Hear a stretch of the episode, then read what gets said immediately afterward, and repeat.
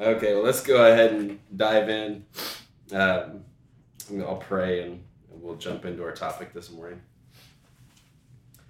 Father, we praise you just for your love for us. Praise you for um, the blessing that you give us of coming together as uh, your bride, as um, the body of Christ, to come together to worship uh, you, to open your word, to dive into the rich truths that you've given us, to uh, reveal yourself to us.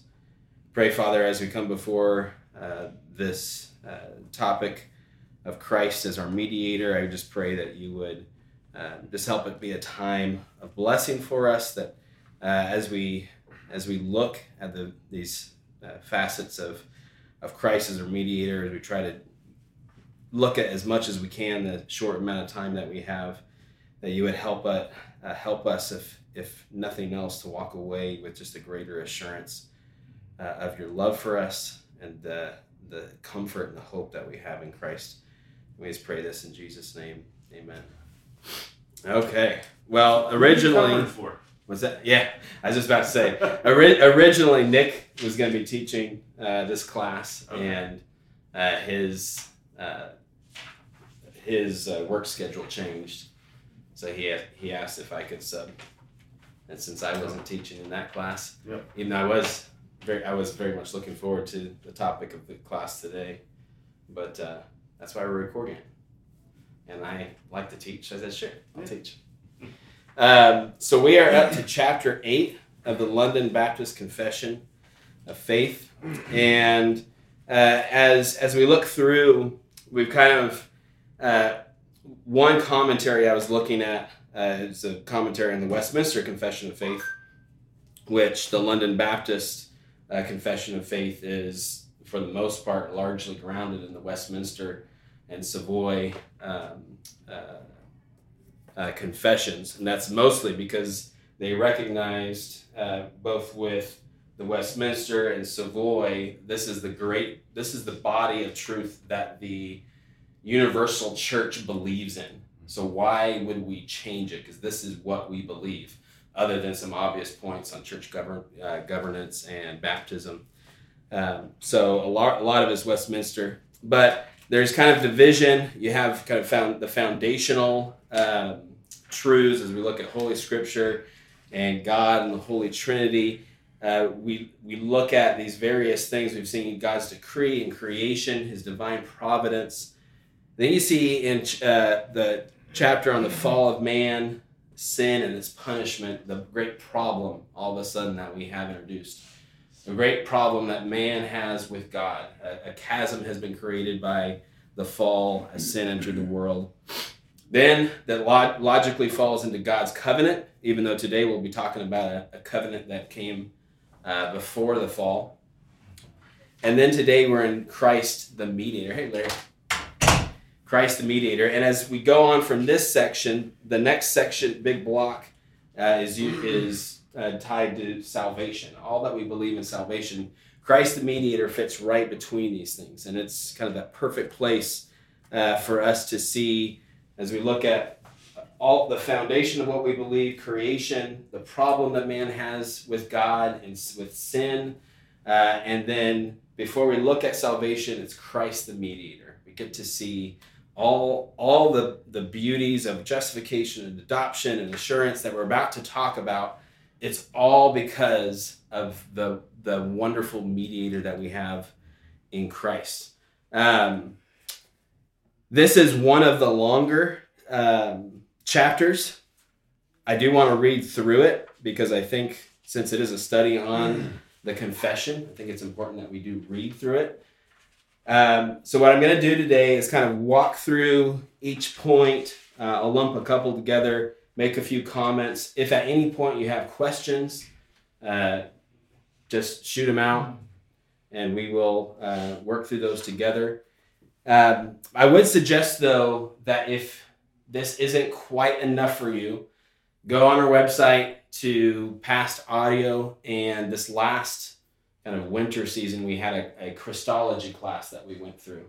And the, Christol- the Christology class is going to touch on much of what this uh, this chapter uh, talks about. because we've got 45 minutes now to talk through a, a lot of detail that you could you could probably take a class per paragraph to really dig in.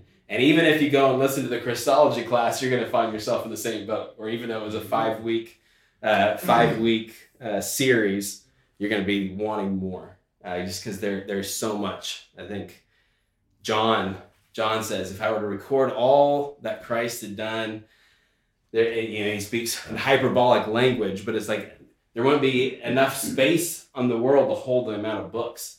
And so be patient with me as we try to like just very lightly skim the surface uh, of this uh, uh, topic of Christ, the mediator. I want to start off though uh, with just reading Hebrews chapter 2, if you want to turn there.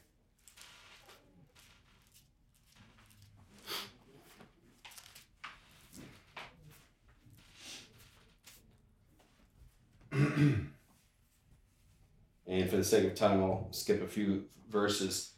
Hebrews chapter 2, let's start to start with verse 5. For it was not to angels that God subjected the world to come, of which we are speaking.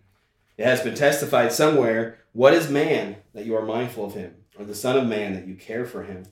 You made him for a little while lower than the angels. You have crowned him with glory and honor, putting everything in subjection under his feet. Now, in putting everything in subjection to him, he left nothing outside his control.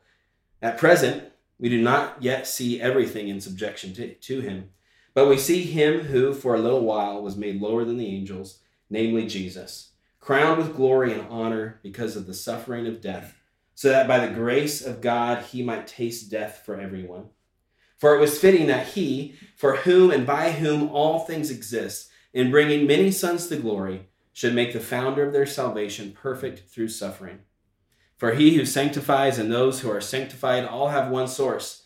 That is why he is not ashamed to call them brothers, saying, I will tell of your name to my brothers. In the midst of the congregation, I will sing your praise. And again, I will put my trust in him. And again, behold, I and the children God has given me.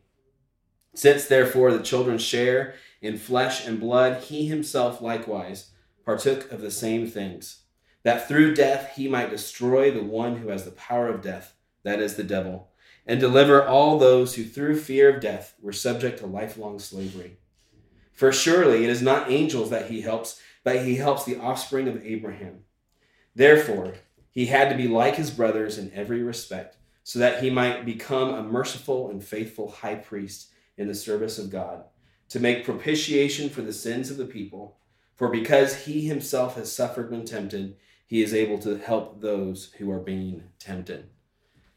I love Hebrews. Hebrews is just a fantastic. I mean, the whole the whole scripture is fantastic, but Hebrews is fantastic as as the author of Hebrews takes uh, all that the types and shadows that we've seen in the Old Testament and just lays it out for us to show us how Christ uh, is is the better prophet, priest, and king. He, that Christ has done this for us. This, this chapter, uh, chapter two, uh, really deals a lot with Christ as our mediator that we're going to be looking at today. Is Christ took on flesh. He understands our weaknesses. He is compassionate toward us. Uh, when we are tempted, we know who we can look to. We can look to our faithful mediator, our, our faithful Savior, Jesus Christ. So, if there's anything that you take away uh, from this study this morning, I, I hope it's just that sweet assurance that we have uh, is um, uh, I always want to say this is Owen, but it's probably someone else. I, I think I'm wrong when I say this. Um, but you know, we are great sinners, but we have a greater Savior.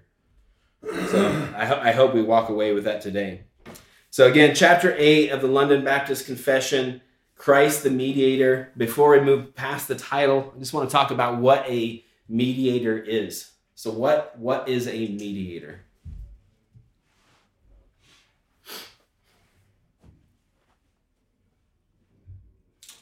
Go between. A go between. Neutral third party. A neutral third party.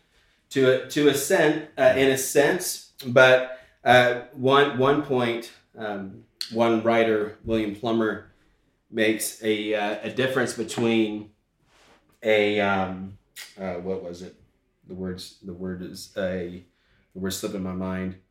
But instead of instead of being a neutral third party that comes in, a mediator actually has standing with both parties.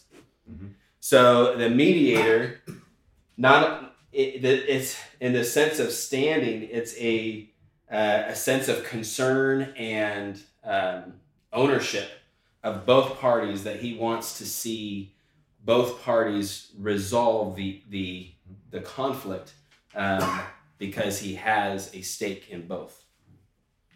So uh, William Plumer said a mediator is one that comes in between parties who are at variance in order to reconcile them. First, uh, based on that on that line, he says there's no variant uh, where there's no variance, there can be no mediation. If you don't have an issue, you don't need a mediator. But as we've seen so far in our study of the confession, there is an issue, Mhm. a really big issue with God uh, and man. So there there is an issue that we need a mediator. It says if there's no parties, there can be no mediator. So we know the parties are God and man. Um, a mediator differs. Oh, here it is. A mediator differs from an advocate because the latter, strictly speaking, looks to the interests of one alone, while the former has a regard to both. So that's kind of what we were talking about. Is Christ has uh, uh, regard and concern for both. He says it is right and fit. Perhaps it is necessary that a mediator should be the equal of both parties. Jesus Christ has this fitness for his work. He can lay his hand both upon God and sinners. He knows God's will and God's rights. He knows man's sins and man's wants. He will not betray either party. I, I, those last few lines I thought were just beautiful. As we think about Christ as our mediator, this go between, he has interests in both with God and man. As we just read out of Hebrews 2, he, he took on flesh. He's not ashamed to call us brothers so that we can have this confidence that our this perfect mediator will not betray either party. So, kind of with that idea of a mediator in mind, let's start uh, walking through these paragraphs. We're in chapter eight. Uh, yeah, if you have your booklet or you have an online version pulled up, I might have you take turns reading the paragraphs.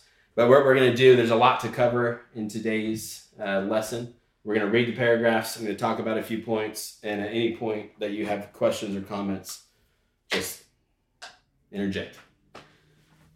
Okay, who's got chapter uh, paragraph one pulled up? Who would like to read it? Dan. It pleased God in his eternal purpose to choose and ordain the Lord Jesus, his only begotten Son, according to the covenant made between them both, to be the mediator between God and man, the prophet, priest, and king, head and savior of the church, the heir of all things, and judge of the world, unto whom he did from all eternity give a people to be his seed, and to be by him in time redeemed, called, justified, sanctified and glorified. Okay. Yeah, Victor, good morning. So, a, a couple key phrases there. He talks about eternal purpose. Talk, uh, the, he, the, the authors of the of the confession talk about eternal purpose. Talk about uh, it's from all eternity. Talks about a covenant made between uh, them both. So when we talk about a covenant, I know last week we talked about covenants. You, you might have I haven't had a chance to listen to that class. So did y'all get into the covenant of redemption at all? Yes, great. So I don't need, I don't need to cover the covenant of redemption too much. Uh, just understanding it's a covenant made in eternity. The as it talks about here, uh, the Father from all eternity gave a people to be His seed, um, and and and to be by Him in time redeemed. So the Father uh, elects some to eternal life. He has a uh, his the seed, this offspring. The Son then willingly takes the role of a mediator or a redeemer of the elect. A lot of times when you speak about the covenant of redemption, you'll because the language of Scripture talks specifically about the Father and the Son. Uh, sometimes you won't hear the Holy Spirit mentioned. Other times, and I would agree, this is a, a good uh, way to frame it. By necessity, the Holy Spirit is involved in in agreeing to uh, apply and seal that redemption to the elect. And we say necessity because the, the Trinity does nothing outside of per- perfect harmony and agreement with one another. So there's not like, there's not a sidebar conversation between the Father and the Son. Hey, hey, Holy Spirit, wait over there for a little while. We, we, we've got some business to do. No, they, they work in perfect harmony, perfect agreement. We'll see that uh, as we go on in today's lesson. Uh, we might touch on you know, the, the idea where you have an angry father who just wants to kill uh, kill this, the sinful offspring and then you have the loving son who steps in and says no dad don't do it. Take it out on me. That's not how it was. John 3.16 for hmm. god so loved the world that he gave his only begotten son. So we, we have to see it's it's out of the holiness and justice of our loving Father that punishment had to take place. And then you have the Son say, I will take the punishment. I will ransom a people uh, for your for uh, uh, my your own possession. So um, the we have this language in here of an eternal covenant. Um, it's kind of a beautiful thing. The the Jewish marriage uh, custom it, it a, lot, of times you think of it like a dowry that the the the bride's family gives to the groom. Well, in the Jewish marriage custom is actually the opposite. The the groom gives the the groom's fa- uh, family. They have an arranged marriage. so we would like our son to marry your daughter, and they have a bride price that they give to the father of the bride, uh, and then the the groom would go home and be and begin to prepare a home for he and his bride. And as you think about things like the parable of the ten virgins and the and the bridegroom coming, uh, and uh, kind of those these wedding feast parables or the wedding feast in Revelation, this kind of makes sense. So the groom goes to prepare a place for a home, and then at the proper time he comes to retrieve his bride. They have the wedding ceremony, the wedding feast and then they go home. So this is perfect as we think about uh, just salvation, as we think about end times. It's this beautiful picture of of um, the bride price being paid, the the uh, getting to, to purchase the, the bride, goes to prepare a place, comes back to bring us uh, home to be with him. Um, any questions on number one before we move on to paragraph two? Like I said, we're gonna. There's a lot to hit in these paragraphs. I'm not. I'm not pretending to even scratch the surface. For the sake of time, we're kind of flying through. Just with the mediator, um, Job, Job nine. I don't remember the mm. verse, but he says, "If only there were a mediator that could come between us, that could put his hand on me and on on yes. the Father. Job, there is one. Yes. Just wait, he's coming. Yeah. It's beautiful. I love it because, you know, you hear people poo poo the idea of um, Job mentioning Christ. You know, I know that my Redeemer lives. Well, Job obviously couldn't have, right. but this is inspired scripture. This yeah, that we understand mm-hmm. that all of pages. It's uh, as as one author says, it's not that we read Christ into the Old Testament is that we refuse to read him out of it. Right. He is there.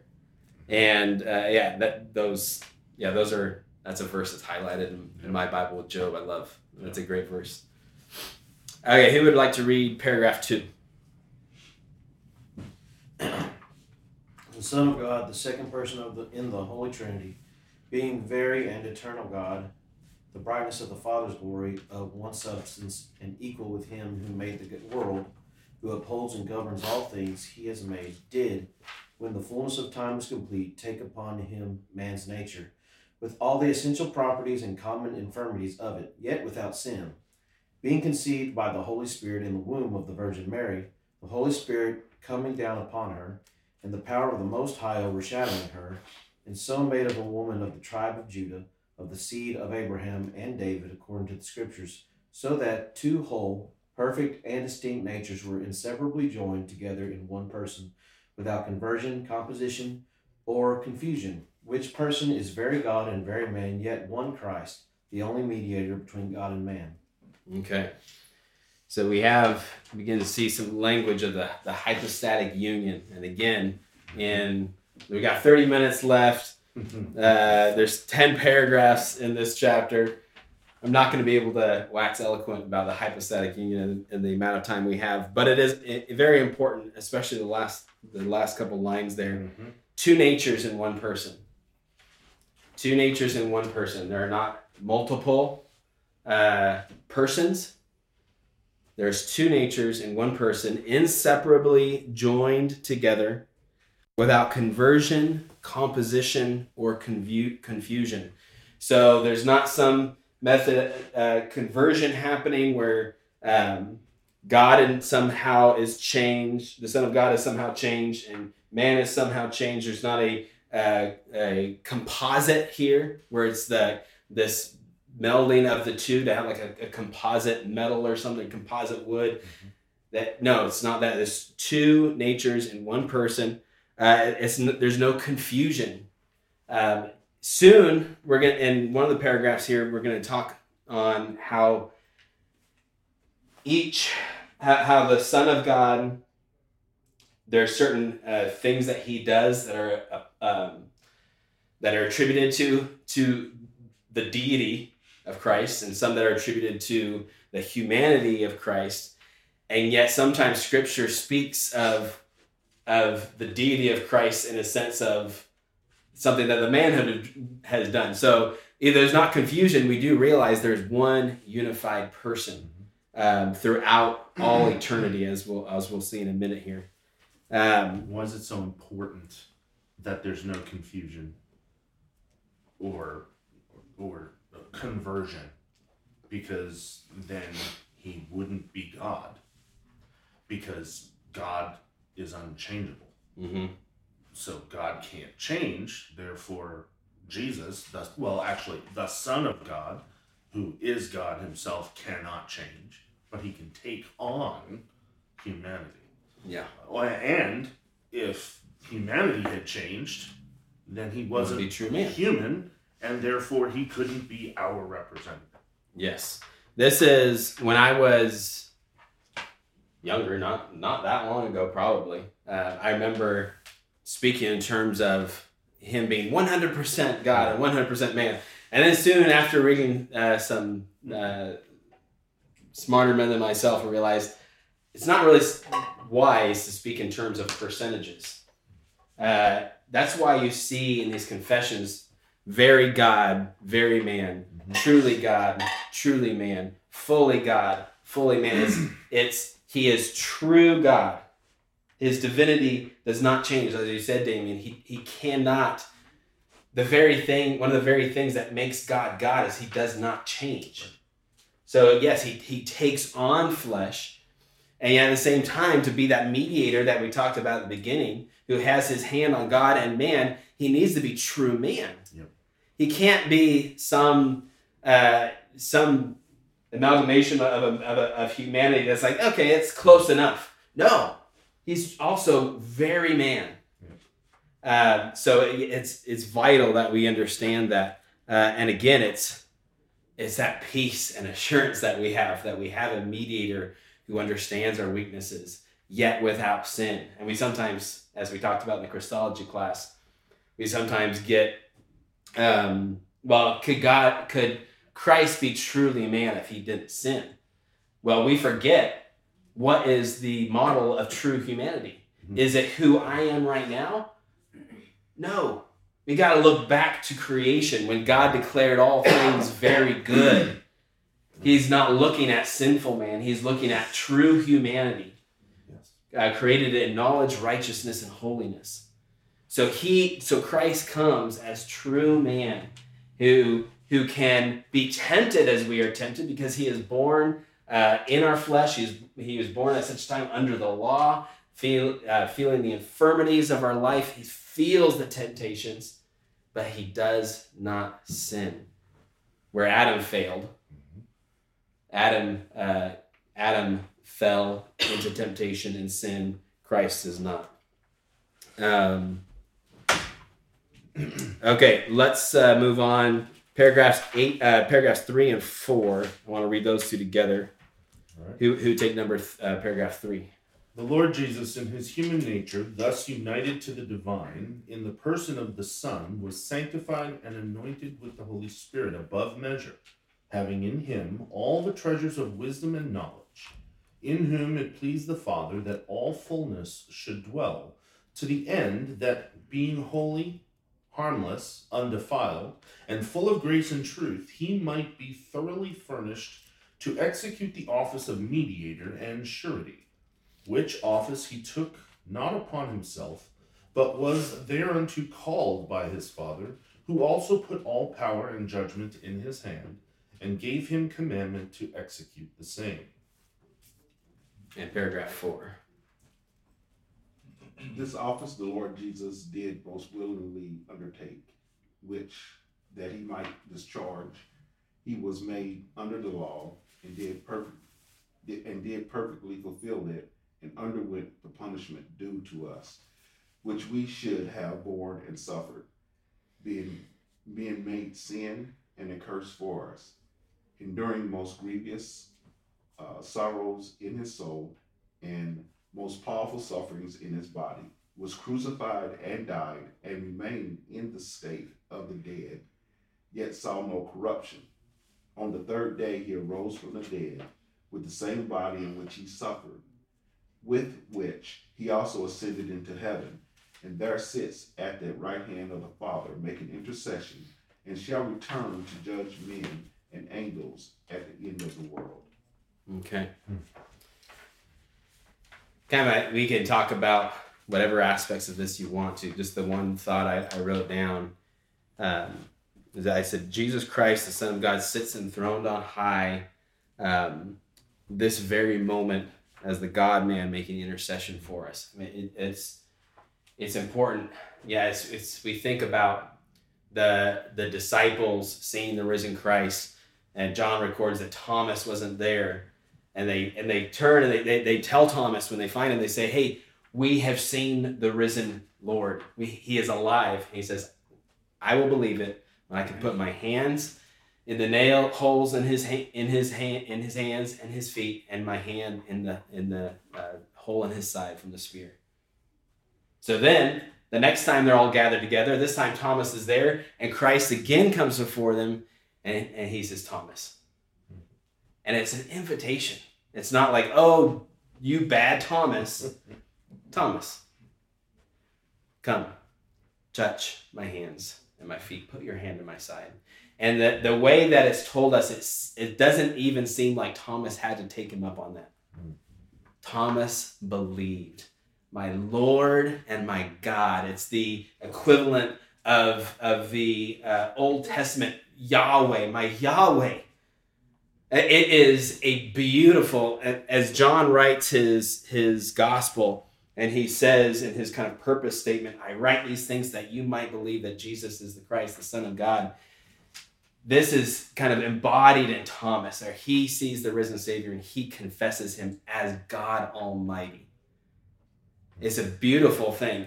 And it's a beautiful thing to think when we enter glory, we will see the Lamb standing as if slain with his the, the holes in his hand and the holes in his feet and the hole the piercing in his side.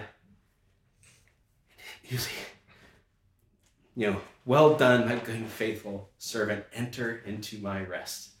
What a beautiful thing that our Savior, the, the scars of, of his crucifixion, which are the physical scars, as, as this paragraph gets into more, he bore the wrath of God for me. He bore the wrath of God for you. When we enter into glory, we will see that. And I think, like Thomas, I think we will, my Lord and my God. You know, that's there. What else can we say? It will. It's just a beautiful, a beautiful picture to understand, and, and then to understand that even now, in those times where we are just confused about life, the times that we struggle with just the sadness and sorrows of life, the times that we struggle with temptation, and that same old sin is kicking us down. Like, Lord, why is dealing with temptation, mortifying the flesh, so difficult? It's so important for us to remember our Savior sits enthroned on high this very moment, making intercession for us. So when the enemy says, You are worthless, why do you think you deserve to go to heaven? Why do you think you can be called a Christian, even have that title? It's like, not because of me, but because of Him. Because my, my Savior bears the scars even now, showing that He has paid the price to its fullest for me. I never, I never uh, caught that before. Something you just said there. Um, when we die, we go to heaven. All our we get a new body. Yeah. Our imperfections are fixed. Mm-hmm. When he died, rose again, he's still going to bear the scars. It's Mhm. a show. I wonder. I wonder. Yeah, That's amazing. it is. Yeah. Um, that's amazing. It's like I don't know. It's the old old gospel song that says Yeah. the old the only man-made thing in heaven are the scars. Yeah. I should know him. yeah. that, that him. I should know Yeah. him when you get there by his by Right. the scars and his, Yeah. That's amazing. Yeah. Um, paragraph again. We're just lightly scratching the surface here. Uh, paragraph five. Someone could read that. The Lord Jesus, by his perfect, perfect obedience and sacrifice of himself, which he through the eternal Spirit once offered up to God, has fully satisfied the justice of God, procured reconciliation, and purchased an everlasting inheritance in the kingdom of heaven for all those whom the Father has given unto him. the uh, this the commentary again on the Westminster Confession. Again, it uses the same language here.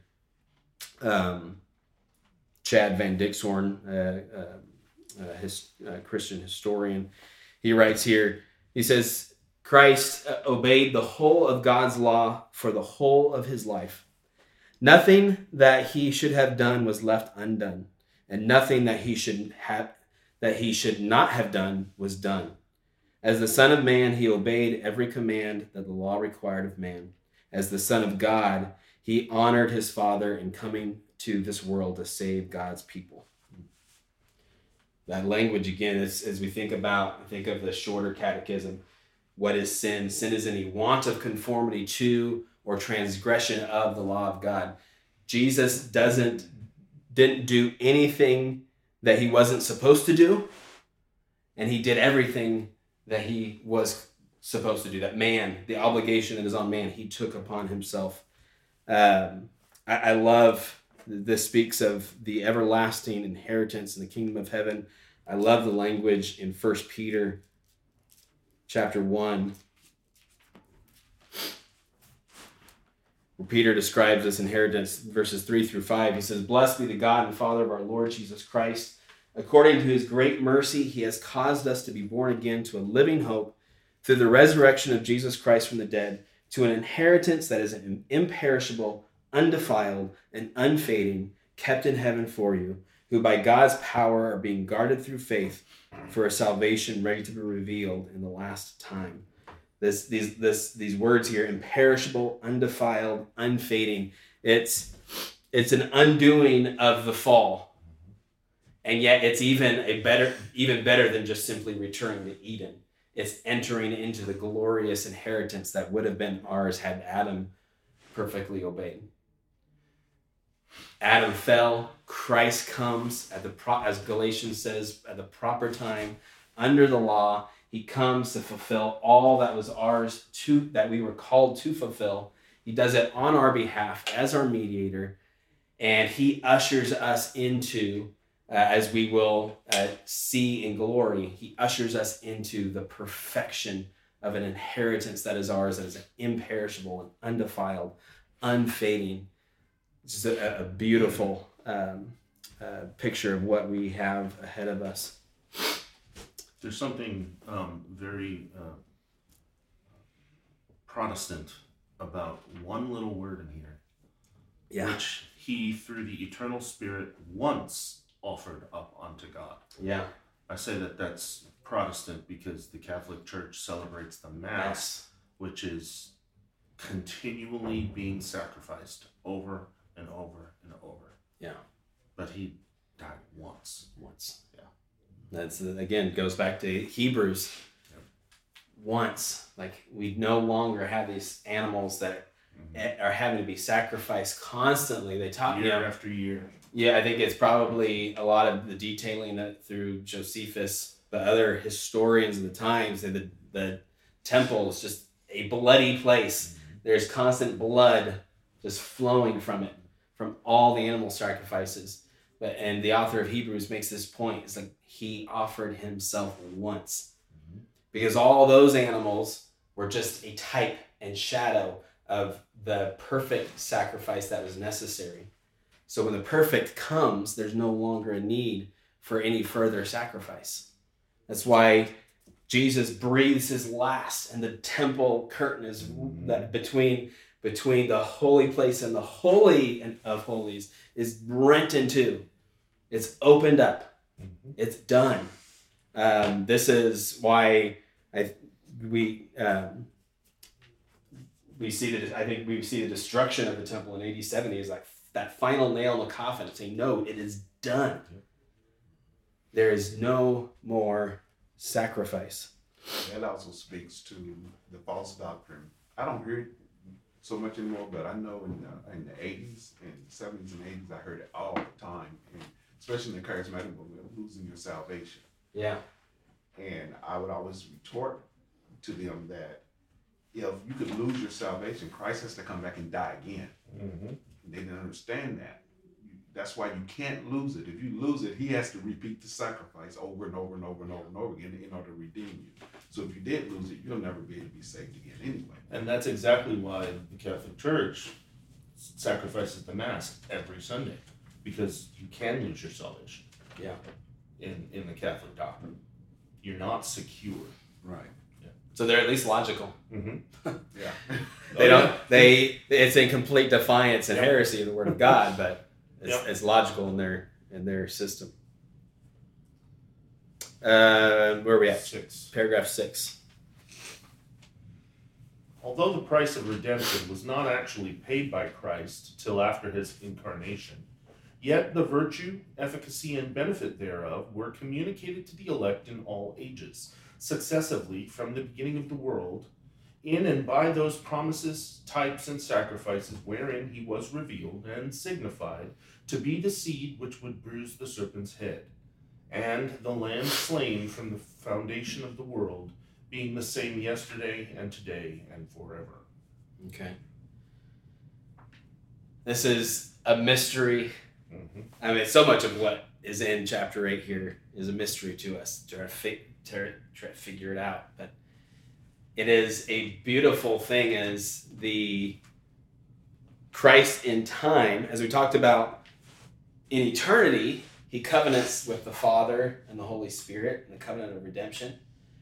In time, he comes to actually do what he uh, covenanted to do in eternity to rescue people, and yet somehow in time, that is still applied to all those who who came to God in faith. Mhm.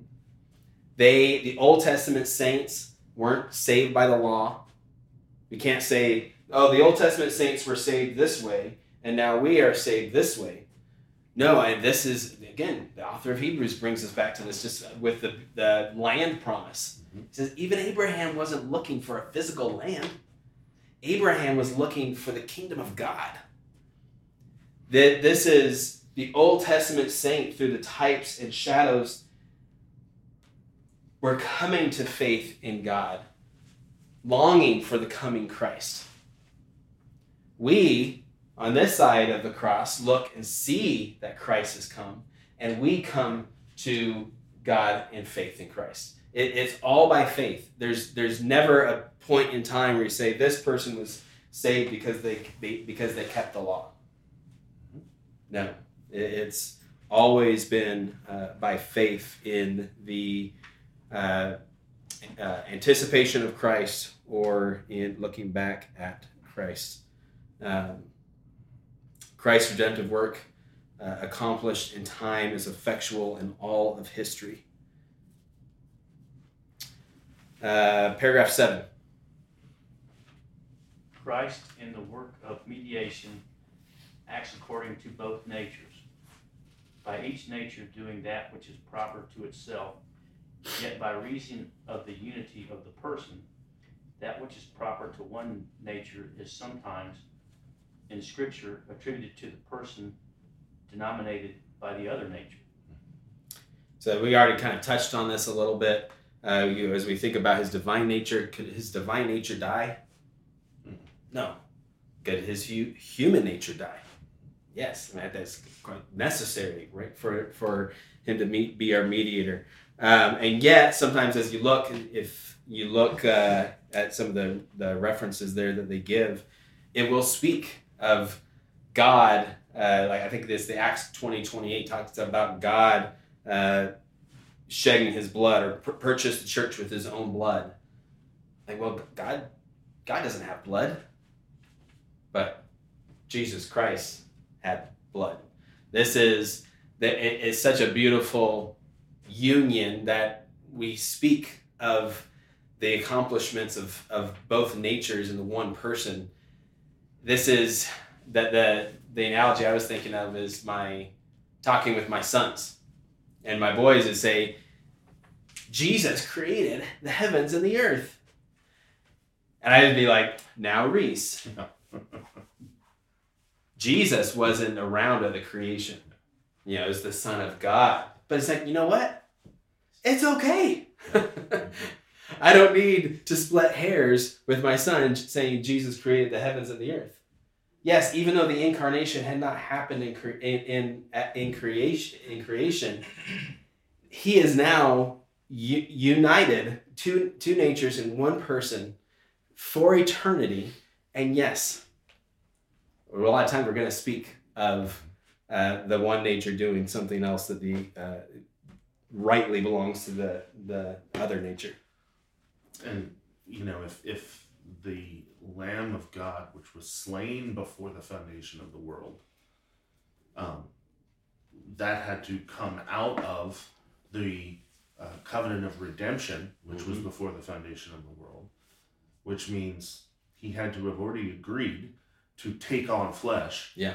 Before the foundation of the world. So whether we're talking about the Son of God in that ununited person versus the Son of God as Christ, as Jesus, it really makes no difference theologically. Yeah. Yeah. Yeah. Uh, paragraph eight. to all those for whom Christ had obtained eternal redemption, he does certainly and effectually apply and communicate the same, making intercession for them, uniting them to himself by his Spirit, revealing to them in and by his word the mystery of salvation, persuading them to believe and obey, governing their hearts by his word and spirit, and overcoming all their enemies by his almighty power and wisdom, in such manner and ways as are most consonant to his wonderful and unsearchable dispensation, and all of free and absolute grace, without any condition foreseen in them to procure it. Okay. This you, want some assurance right there. Here's some assurance for you in paragraph eight. Um, couple things talks about the Holy Spirit's work of assurance through God's word. Uh, yeah, that's um, I've shared before from the pulpit, but that's one of those things I remember as a young man saying, "God, just give me a sign," you know, show me that you're really there. It's like open the word. Mhm. Let the Holy Spirit testify to you through the words of God. Um, this is, I think, this where we get the sweet assurance of of uh, knowing that we are the adopted children of God. That the Holy Spirit tells us, you know, that that cry of Abba, Father. We have the confidence of that. We know the confidence of that through opening God's Word, through enjoying uh, God, how God has revealed Himself to us, the promises that are here. Um, how often, as you read through the Old Testament, do the Old Testament saints say, God, I need you to do this thing because you promised to do it, right? They, they keep pointing back to what God promised to do. Or like as Moses intercedes for Israel, you know, do this for your name's sake. What are the other nations going to say if you destroy this people in the wilderness? For your name's sake, deliver us. And I think we can do the same thing there. We should have full confidence and assurance if the promises of God, the promises of God to us in Scripture, we can say, Lord, make these things, you know, do this for us. Uh, and we, we, we say that knowing that God has already promised to do it.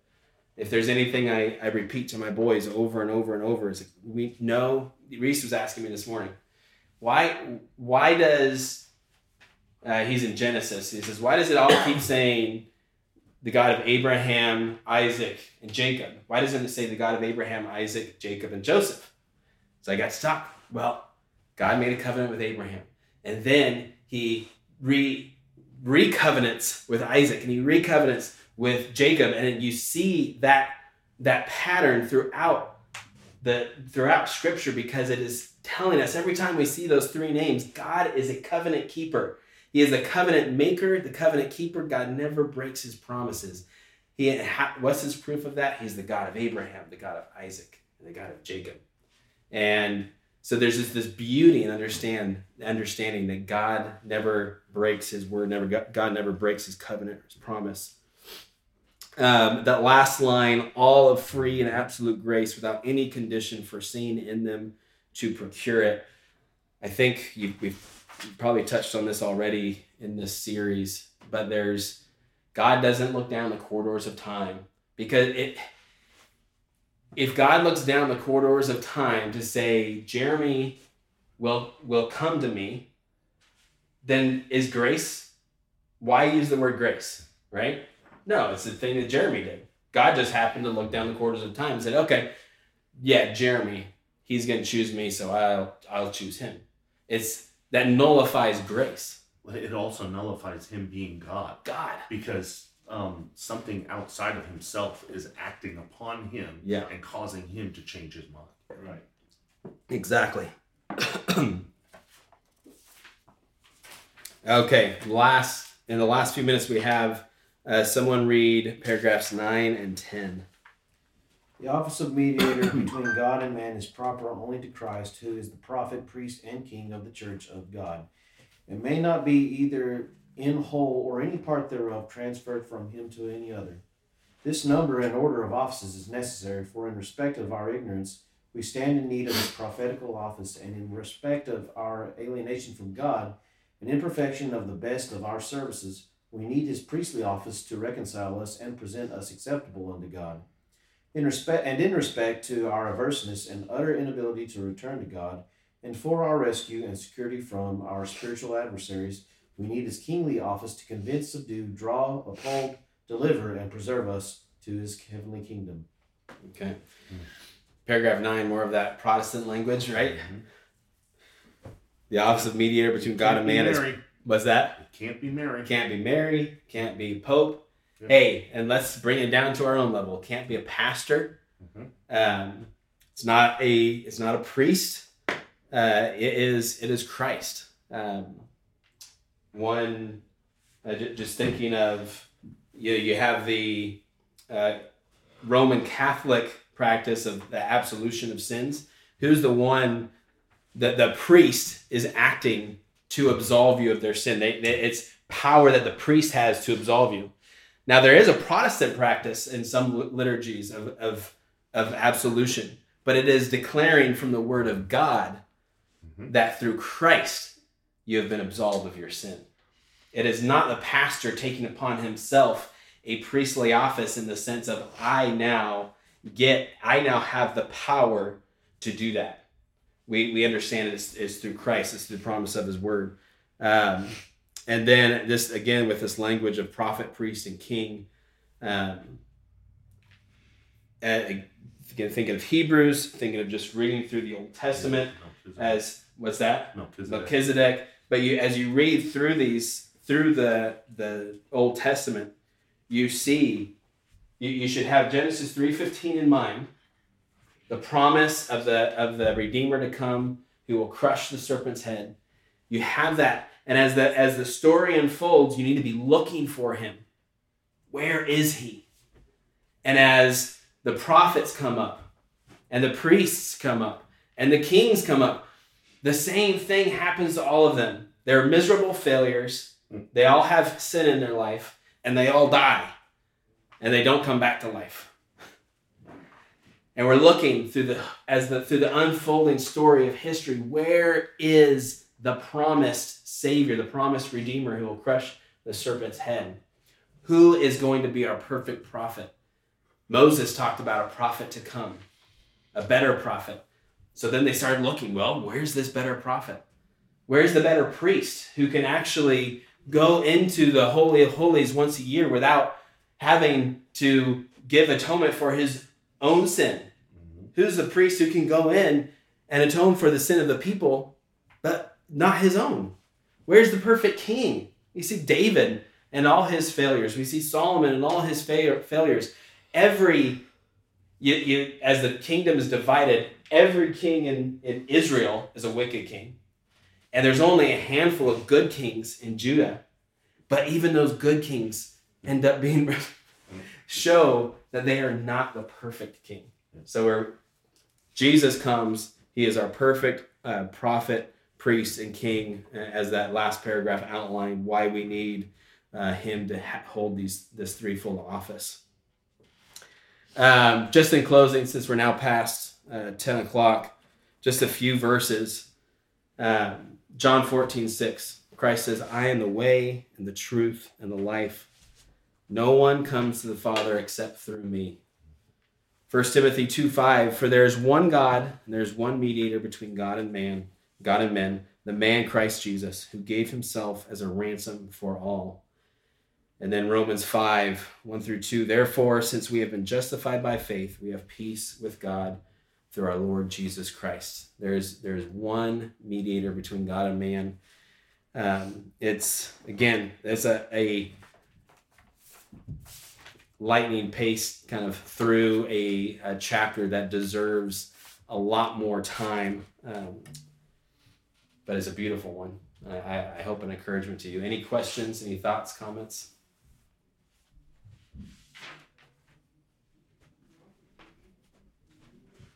Okay. Larry, would you mind closing us in prayer? No, no.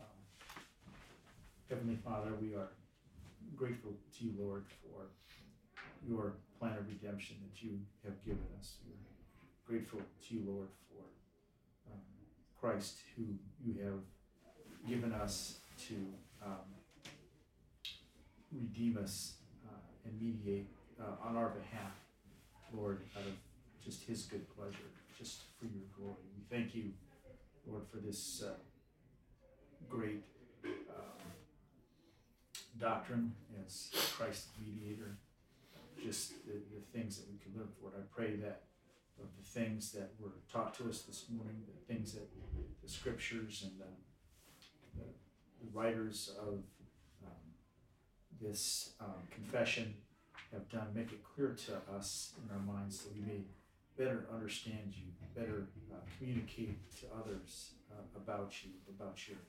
great um, purposes, Lord.